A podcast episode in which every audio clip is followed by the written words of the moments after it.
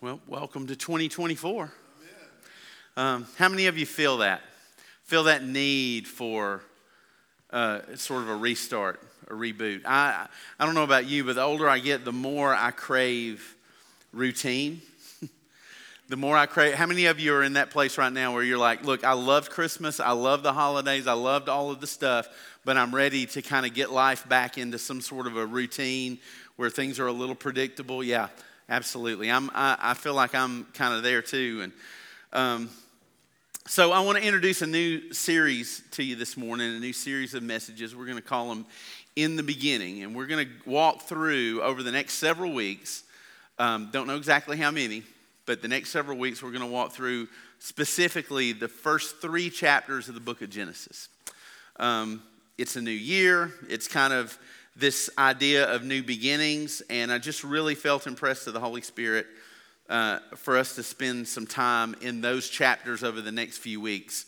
Um, what better place to start than at the beginning, right? So um, I also um, want to give you this morning sort of an introduction to this whole series. Um, what we're going to talk about this morning is a really broad stroke view. And then as we go into next week, we're, we're going to begin in Genesis chapter one, and we're going to start picking it apart verse by verse.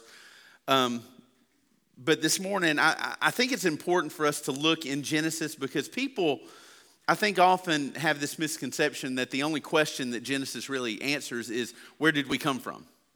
Where did we come from? Uh, how did everything start? And and of course it answers that question, but Genesis is a is a foundational block in in the in the structure of everything that we know and believe about God.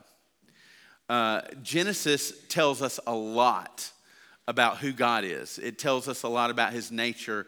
It tells us a lot about who we are. And I hope that over these next several weeks, you're going to learn some things maybe that you may have really known, but you didn't really know to articulate, or maybe some things that you that you know, but you never really consciously thought about, and that it will it will cause your view of of who God is and what His plan is to just expand and, and be bigger and bigger in your mind and in your heart. And so, um, before we get started, I want to ask you a question. How many of you got something new for Christmas? Just raise your hand. Say, I got something new. Of course, uh, that that's usually what happens.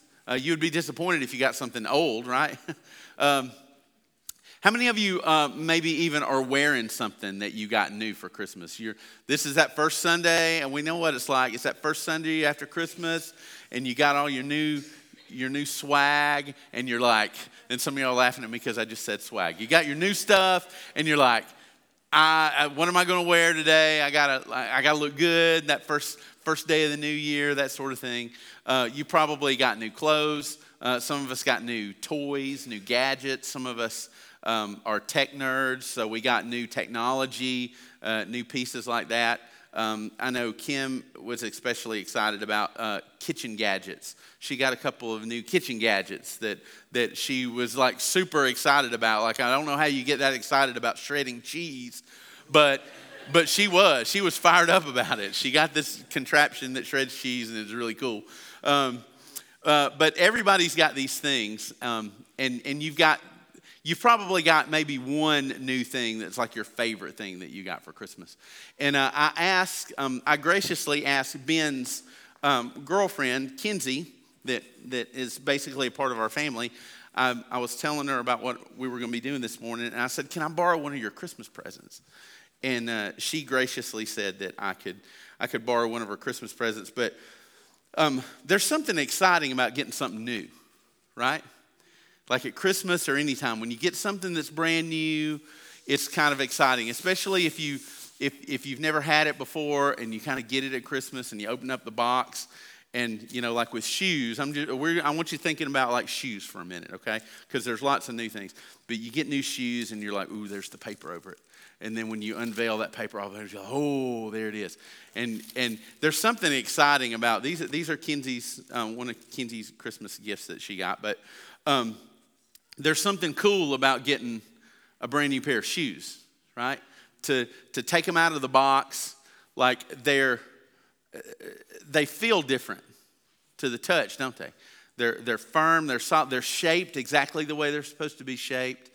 Um, they even they're so clean and spotless, like there's not a blemish on them. Like these, she's not even worn them yet, so the bottoms still don't even like the bottom still isn't dirty. Like it's so clean. There's something just really satisfying about having a new pair of shoes, right? And There, there's no blemishes on them. There's no, uh, nothing's ripped, nothing's torn. The colors are vibrant, exactly the way they're supposed to be. Um, it, it's, it's, it, it even smells new, right? Don't you love that new smell? There's like new car smell, and you try to buy those things in the store, and you spray in your car and make it smell new, but that, that stuff doesn't work, right? That new car smell is so fake. There's only a real new car smell. But there's even like a new, you know, like shoe smell, like, you know, it, it's, the, it's the purity of the material that it's made out of, right? It's made out of like leather and everything. And so when you get a new pair of shoes like this, it's it's the purity of the material that it's made out of. It's so new and it's so fresh, you can you can like even smell it. And so when you get a new pair of shoes like this, what is your primary goal? Well, you want to wear them, but what do you want to do when you wear them? You want to keep these jokers as clean and as new looking as possible. Your, the goal is to still wear them because you want to show off your new shoes, but you want them to look new all the time. You want to keep them new. So we will go to all kinds of lengths to make sure that our new shoes look new in the beginning, right? Like some of y'all had new shoes for Christmas and you looked out the door today and you went, I ain't wearing my new shoes today. Right? Because it's raining. It's not, you're afraid if I step in mud or I step in something, that's going to ruin them. I'm not wearing them. So we're, we'll, we'll be real picky about when and where we wear them. Um, that tragedy, that moment when you got a new pair of shoes and that first like splash of coffee or food or something falls and it's like those Bounty commercials with the slow motions, like, oh, and you see it going towards your shoe and you're like, no, and then and and and it it stains it or makes it dirty, and then you what do you do? You take them home that day. As soon as you get home, you're taking those things off and you're scrubbing them. You got like that first dirt or grime or whatever that gets on, you're trying to get that off because you don't want it to set in, you don't want it to stain, because you want them, you want them to look as new as possible.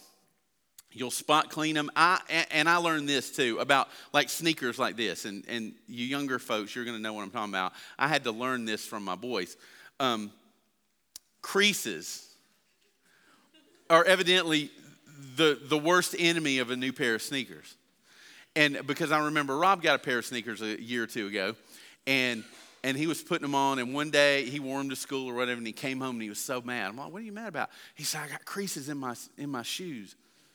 And I'm like, what are you talking about? Creases in your shoe? Like, dude, you're going to get creases in them. You're going to wear them. How are you going to wear them? Not cre-. He said, no, Dad, like the toe, like when you, where your foot bends going across, you're not supposed to crease them. And I'm like, well, how are you supposed to wear them? I don't understand that. And then I came to find out that you can buy crease protectors. It's these plastic inserts. Yeah, adults, some of y'all are like, what is he talking about? These plastic inserts that you can put in the shoe that go over the top of them that literally keep your toe, keep your foot from bending the shoe too much to put a crease in it. So, so it looks new all the time. Yeah, we will go to all kinds of lengths to make sure our, our, our shoes look new all the time. But it's inevitable, right? It doesn't matter if you put crease protectors in them. It doesn't matter how clean you keep them. If you wash them every day, you wear them, the longer you wear them. From the moment you put those shoes on and wear them out, they're not new anymore. You try to keep them new. You try to make them look as new as possible, but they're not new. And given time, the more you wear them, the more not new they become. Then the more not new they look, and the more not new they look, the less care you start to give them, right? And so then eventually, you're not washing them when you get something on them anymore. Um, you're not sitting down and unlacing them and taking them off one by one. When you pull them off, you're you're just using the toe of your other foot, and you're pulling the heel down like this, and, and you're kicking them off and throwing them across the room or or, you know, if you're my kids, you're you're taking them off after practice and you're throwing them in the backseat of your car, or, or tossing them in your trunk or something like that. Like, the less and less care we get to, we give to them, and then eventually what do these, what will these shoes eventually become? Your work shoes, right? They'll become your work shoes. They become your, your grass-cutting shoes. They become the shoes, ultimately, this is, I think, the, the, the thing, this is the, the pinnacle of degradation for shoes. They become the shoes that you put on when you're painting, right? Like, if you're painting the house, you're you're painting, you got this one pair of shoes that you always wear when you're painting. Why? Because you don't you don't care at all if anything happens to them. Why? Because they're nasty. They're old. They're dirty. And you know it's useless to try to make them look new again because they're so worn out, they're so used, you know you could never make them new. Genesis chapters one through three is the story of a creation made by God, brand new. It's the story of the first days, the first nights, the first land, the first water, the first animals, and the first humans, all brand new. With no, it's the story of creation with no dirt, no blemishes, no creases. And it's also the story of that creation, that new perfect creation, becoming not new, becoming not clean and not perfect because of sin, because of Adam and Eve's willful decision to disobey the instructions of God. And from that moment on, everything that God created became unnew. It wasn't new anymore. It had become dirty and it had become soiled. And we live in that world. That's the world we live in, right? We're living in the paint shoes version of what God created. So we're going to spend some time, like I said, verse by verse, looking through the beginning of Genesis. But I want broad stroke today. I want us to just begin with Genesis chapter one, verse one. You don't even have to look it up in your Bible because you probably know it. But it says, in the beginning, God created the heavens and the earth. And that's a very simple statement, but that sentence, that beginning, you always have to pay attention to the first words, right? Because they're always important. That first sentence in the story of God is it has so much of the foundation of everything. It, it is the foundation for which everything else the Bible has to say about God is built. And you may say, well, that's that's a real simple statement. That doesn't really say a whole lot. No, it that this has so much to say about who God is. It builds literally the foundation of everything else that the Bible says. You say, who wrote the book of Genesis? We, we give credit for Genesis to Moses. Even though the events in Genesis end more than almost three hundred years before Moses was even born. You say, well, how did he write that? Not as an eyewitness account to everything in Genesis, but as inspired by the Holy Spirit. Instructed to write.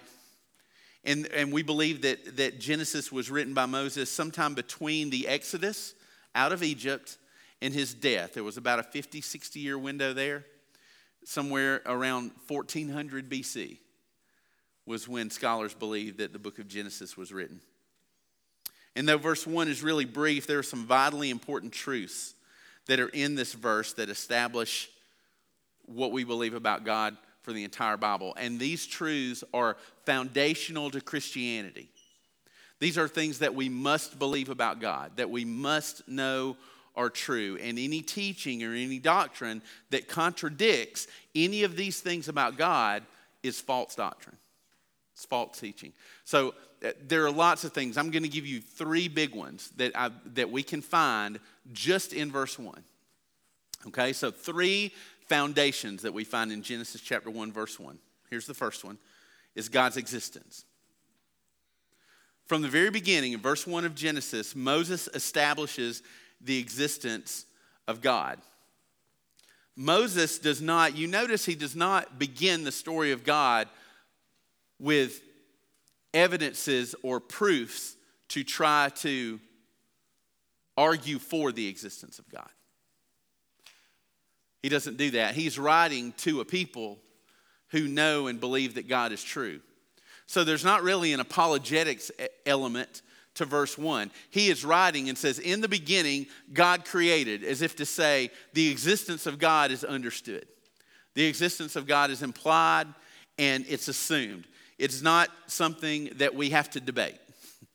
And so as we study it, we're going to take that approach. Um, this isn't going to be like one of those super deep apologetics kind of sermon series where I'm going to give you all sorts of scientific and philosophical arguments for the existence of God. We're not going to do that.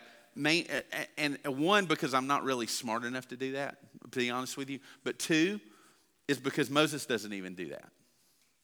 Genesis one one doesn't do that. It establishes, in the beginning, there was God. And that's understood as a foundational truth.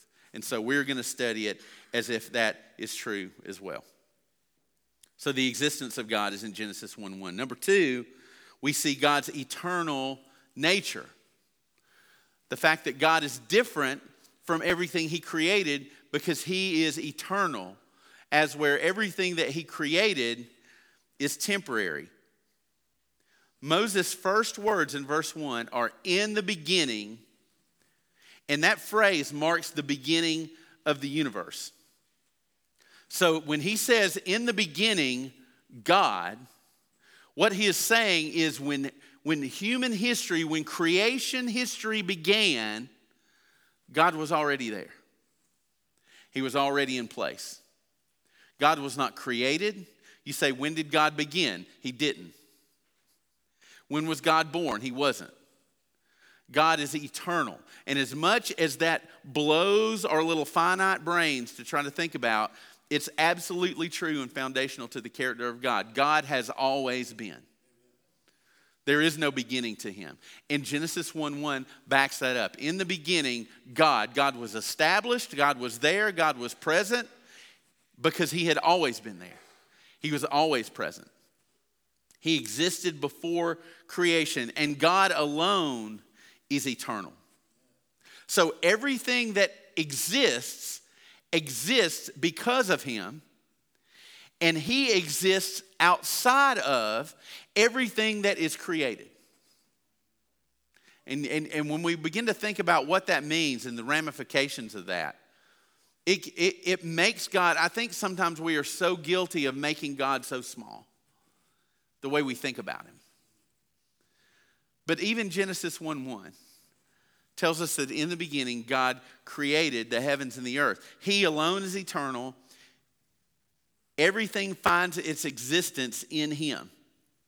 That, that Hebrew word, the Hebrew in the very beginning, that word in the beginning, in Hebrew is to mark the beginning of a specific period of time. Guess who created time? God. Because God, what? Exists outside of time. Therefore, he is the creator of time. And he, therefore, because he's the creator of time, he existed before time. Because he had to have existed to set time in motion. And so he's already there in the very beginning. He established time by giving creation its beginning point. So he's eternal. He has always been, and he always will be. And that should blow our minds. We should marvel at the eternal nature of God. But then here's number three. Not only his existence, his eternal nature, but his creative power. The power of God to create. And this is what we have to really pay attention to. If you look up the definition for the universe, like we say, God, in the beginning, God made the heavens and the earth. We say, well, what is the heavens and the earth? The word we use for that is the universe, to encompass all of creation. That word universe in physics is defined as all of space and time and their contents.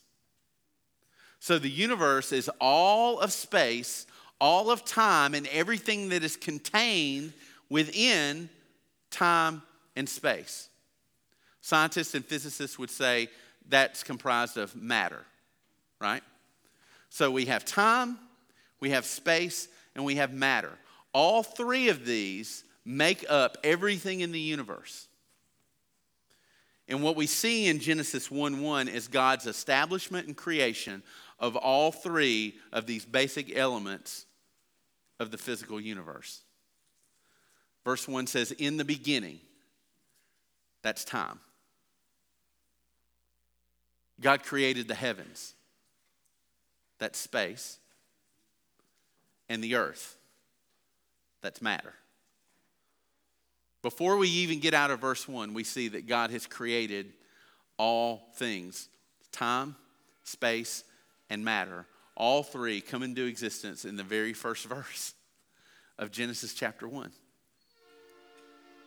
You say, well, well, what does it mean by he created it? Because um, there's, there's lots of arguments, right? Lots of debate about the creation of the world and how it happened and when it happened. And, and we may talk about some of those things as we move forward. But on the larger scope, that word for created in, in the Hebrew, as Moses wrote it, is a word pronounced bara. And bara means to create, but in an absolute way. And say, okay, what does that mean to create absolutely? To, that means that God created all things that have been created out of nothing. It's a phrase that theologians use, ex nihilo, which means out of nothing. This is what is distinct about the creation of God, and we have to know this and be conscious of it, because this is what sets God apart as, as being holy, righteous God. You and I say we create things, right? We We create things, we make things. But what we do is we take matter that has already been created, and then we fashion it and piece it and put it together, and we make it into different things. None of us, no, no person, no power in the natural world can create something out of nothing. I can't hold my hand out and create something, but God does. You say, well, what was around? What did God use to create the universe? Nothing. What did he put together? How did he take everything and put it together? Uh, like what, what was there for him to work with? Nothing. He's the only one that creates out of nothing. God didn't go to the cosmic Home Depot with his list of things that he needed to put the universe together and say, okay, here's my, here's my list. Let me collect it all and load it in my big truck. And then let's build the universe. No, that's what we do. We take what God has already created and we put it together. God doesn't need anything to create. He creates all things literally out of nothing.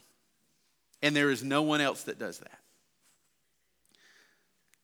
Infinite God is the only one that can create all things from nothing. And this is a fundamental truth of Christianity. Be careful when you listen to people talk about their theologies of God. Students, when you learn science in your science classes, be a good student. Learn what you are being taught, but know that any worldview or philosophy that says that, even if it's a creationistic view, that says that God had to take something that was already there and put it together to make creation, is a lie. Any, any worldview of creation that says that there was something in existence or something that happened before, or that was already present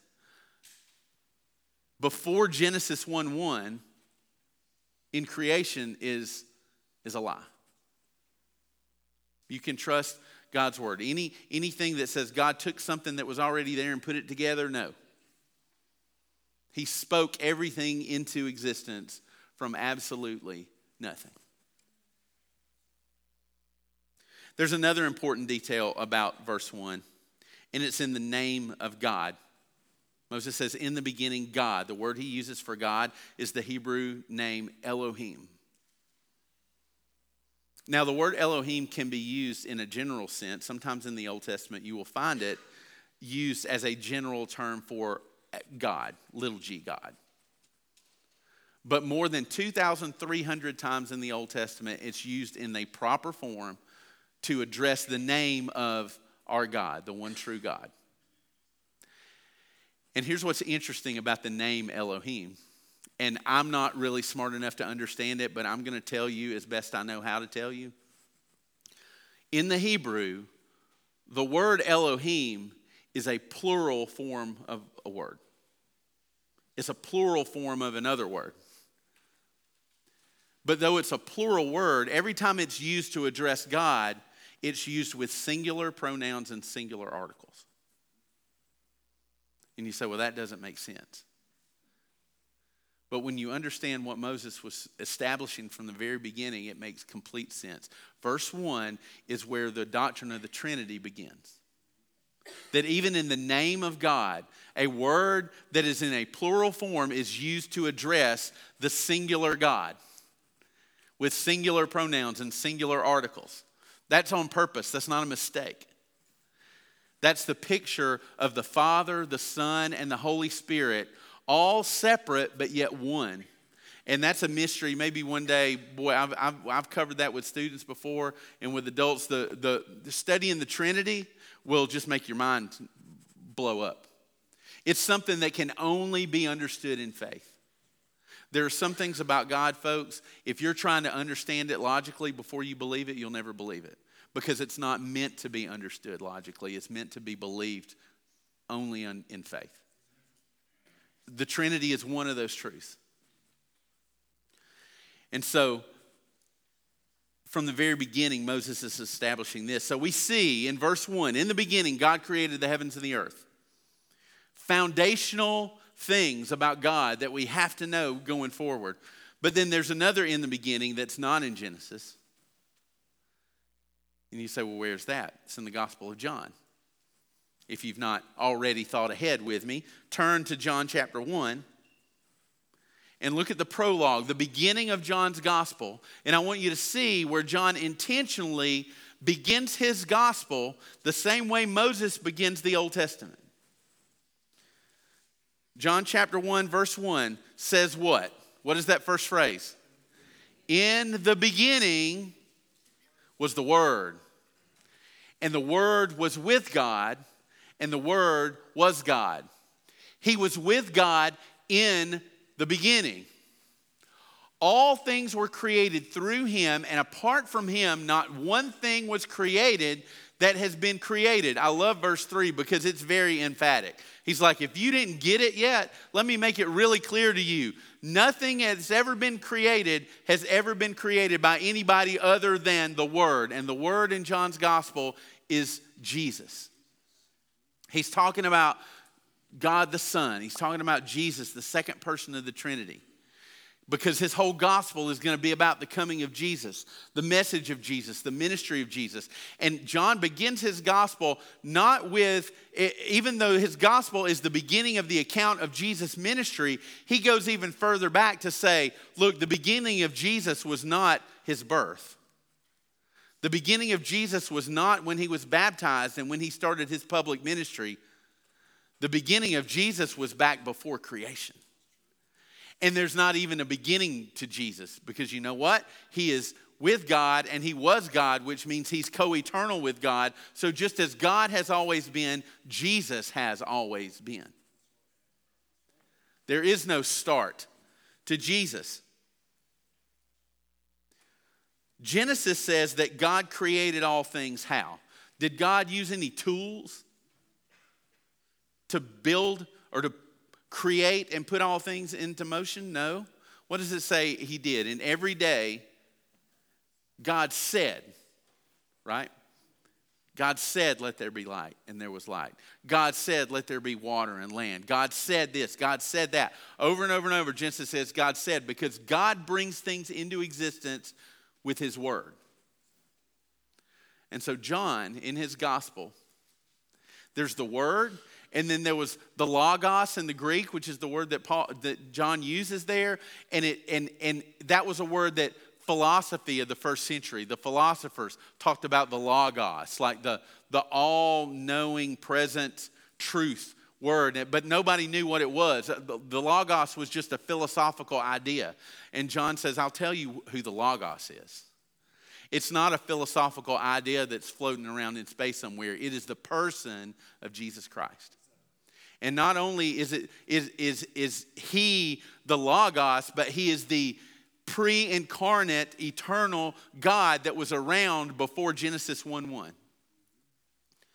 And so John says he was with God in the beginning, and the Word was God. He was he was, he had intimate fellowship with the Father, and he was one with him. Jesus was the Word. When when when Genesis says God said, "Let there be light," and his word spoke light into being, Jesus was that word. Jesus was the agent of creation.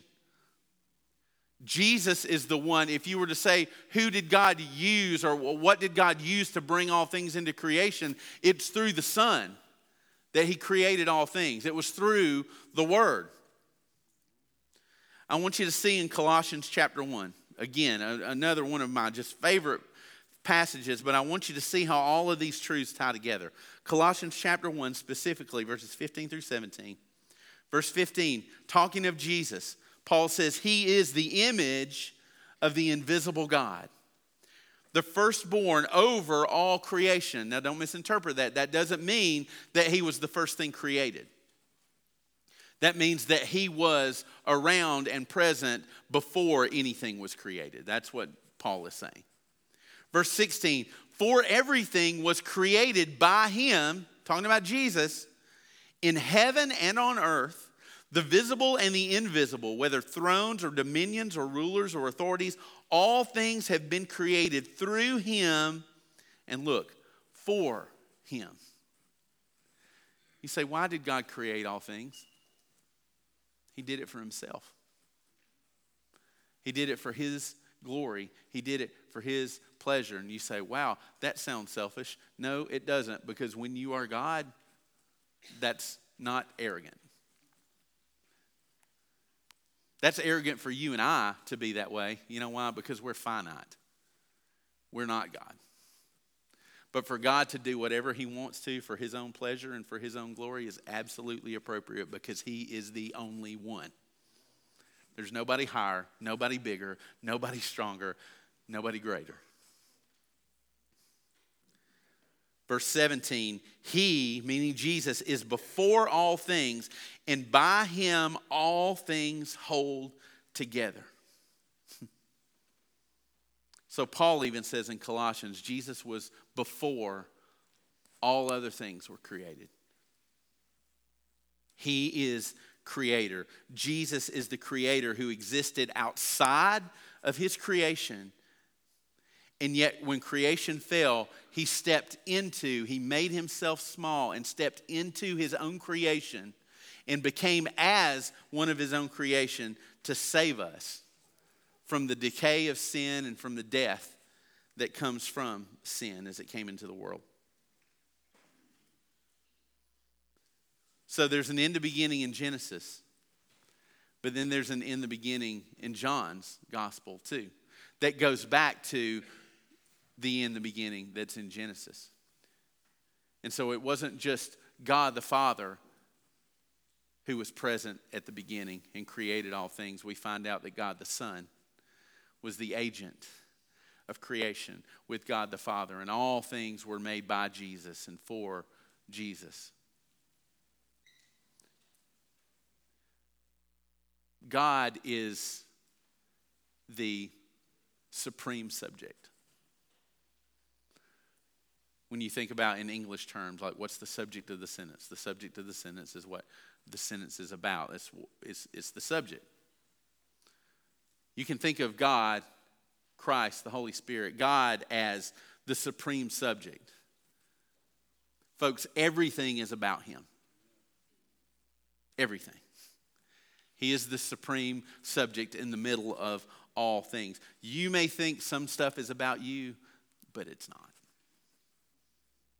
I may think things are all about me, but they're not. There is no other subject that exists in the universe that is more supreme than God.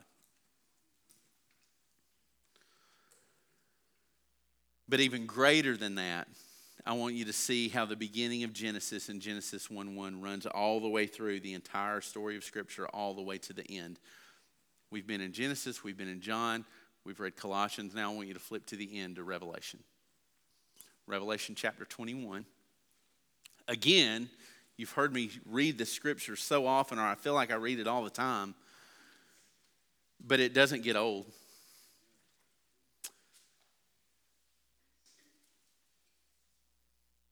Revelation chapter twenty-one, beginning in verse one. Look at what John says that he sees in the Revelation.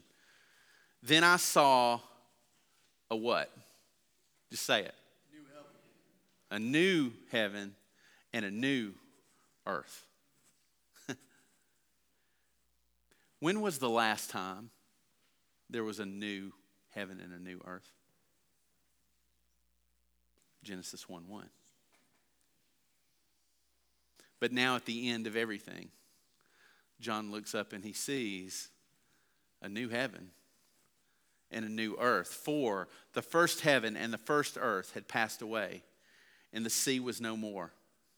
And I also saw the holy city, the new Jerusalem, coming down out of heaven from God, prepared like a bride, adorned for her husband. Then I heard a voice from the throne. Look, God's dwelling is with humanity, and he will live with them. They will be his peoples, and God himself will be with them and will be their God. When is the last time God physically dwelled with his people? In the garden. Genesis. In the beginning, when everything was new. You see what's happening? Verse four, he will wipe away every tear from their eyes. Death will be no more. Grief, crying, and pain will be no more, because the previous things have passed away. Verse five, then the one seated on the throne said, look, I am making everything new.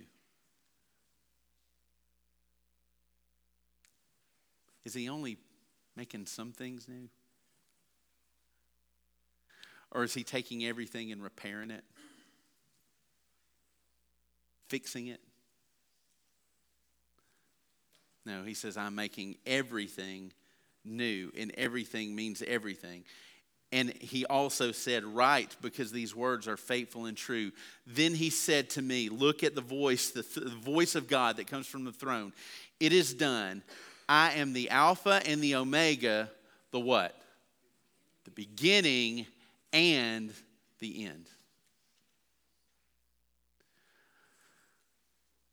Folks, what we read in Genesis one one comes completely full circle by Revelation chapter twenty-one. And God is the only one that can do that. God is the only one that makes things new. Jesus is the only one who makes things new. Here's big point for the morning. Christ is the creator, redeemer, and restorer of all creation. Everything that is made, he is the creator. Jesus is not just the Son of God who came to save us from our sins. Jesus is the creator. He is the creator of all things.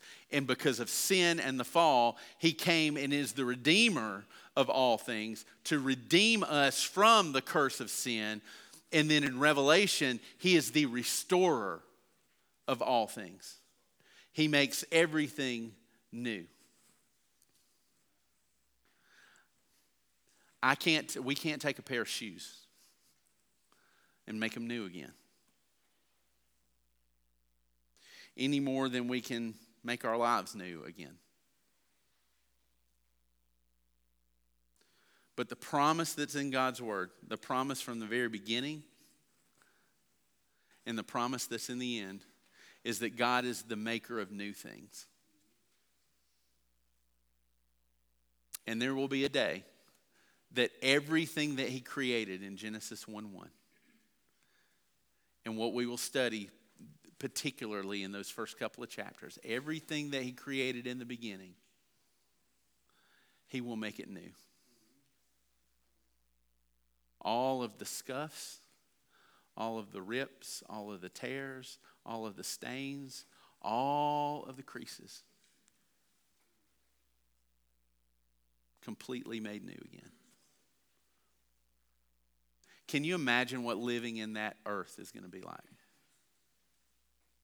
You know what it's going to be like? Imagine, I sometimes when I'm thinking about this, I ask myself questions like, I wonder what the first sunrise looked like.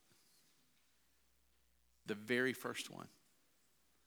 As much as we love to be in the mountains to watch the sunrise over the mountains, or, or be at the beach and watch the sun come up over the horizon of the ocean, can you imagine what the first one looked like? Before sin cursed the world. We'll get to see that. Can you imagine what it would be like to wake up in a world where there was nothing that would harm you? Where there's nothing that could hurt you. Adam and Eve lived in perfect peace and solitude with every created creature that was on the planet. There was no fear of anything. Do you know that we'll live in a new earth one day where there won't be anything to be afraid of anymore? There won't be any death. There won't be any.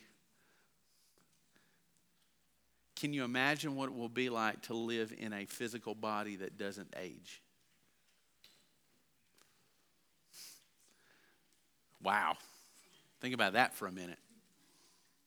A glorified, resurrected body, like the body of Jesus, that lives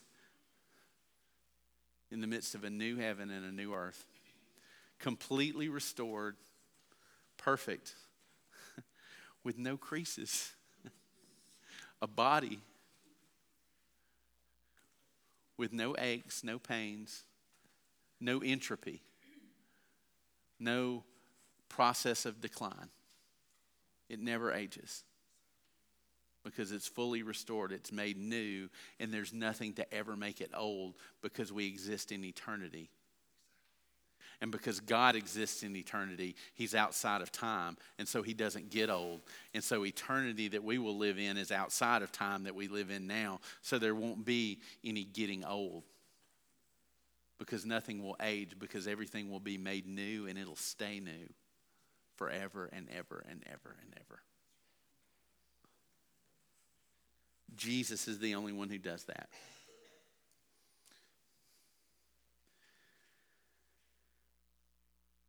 God will make everything come full circle. And so I want you to see through this series that the whole story of redemption is found in the story of creation. When we get through going through these first three chapters of Genesis, you will see the whole story of the Bible. You will see the whole story of salvation and redemption played out in these first three chapters, and I want you to have your eyes open to be able to see that. I think that's what God wants us to see and understand. The fact that everything in Genesis is all about the fact that God makes everything new. And he's the only one that can. And that is good news for people like us.